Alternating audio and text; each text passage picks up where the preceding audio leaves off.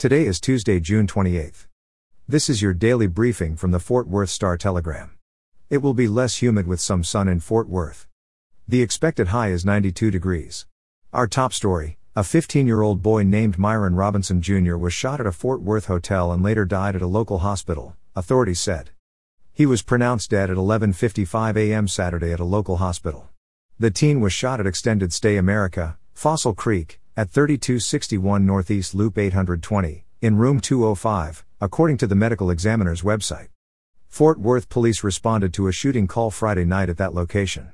According to police, officers arrived to find one person with a gunshot wound.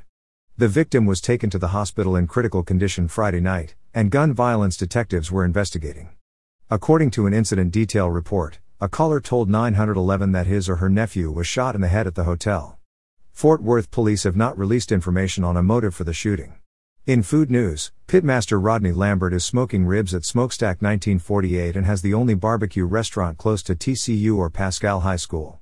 Smokestack 1948 serves good commercial barbecue at a reasonable price, $17.99 for a platter with one meat, sides and a drink included, or $23.99 for two meats.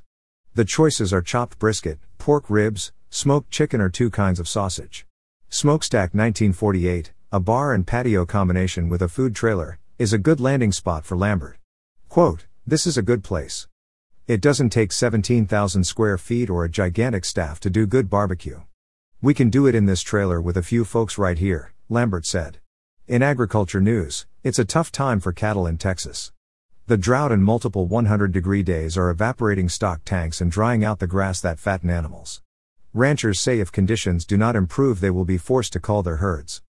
That is likely to lower prices for ground beef in the short term, but consumers can expect prices to jump when conditions improve and ranchers attempt to replenish their herds.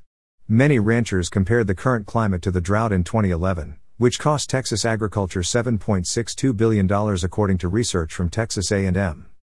Texas is the United States' largest producer of beef. For the latest in Fort Worth and Tarrant County news, Visit star-telegram.com.